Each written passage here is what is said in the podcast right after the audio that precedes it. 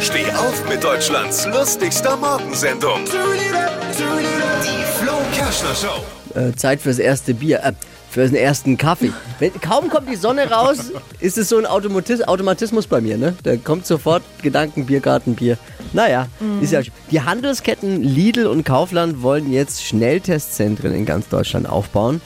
Auf den Parkplätzen der Geschäfte kann man sich, soll man sich dann künftig kostenlos auf Corona testen lassen können. Nach dem Test gibt es dann noch eine Belohnung. Wer negativ ist, der bekommt einen Lidl-Gutschein. Wer positiv ist, der bekommt einen von Aldi. Ich stelle mir das vor, wenn da so eine Schlange davor steht, dann heißt hey, können Sie mal ein zweites Testzentrum aufmachen? Nicht zweite Kasse.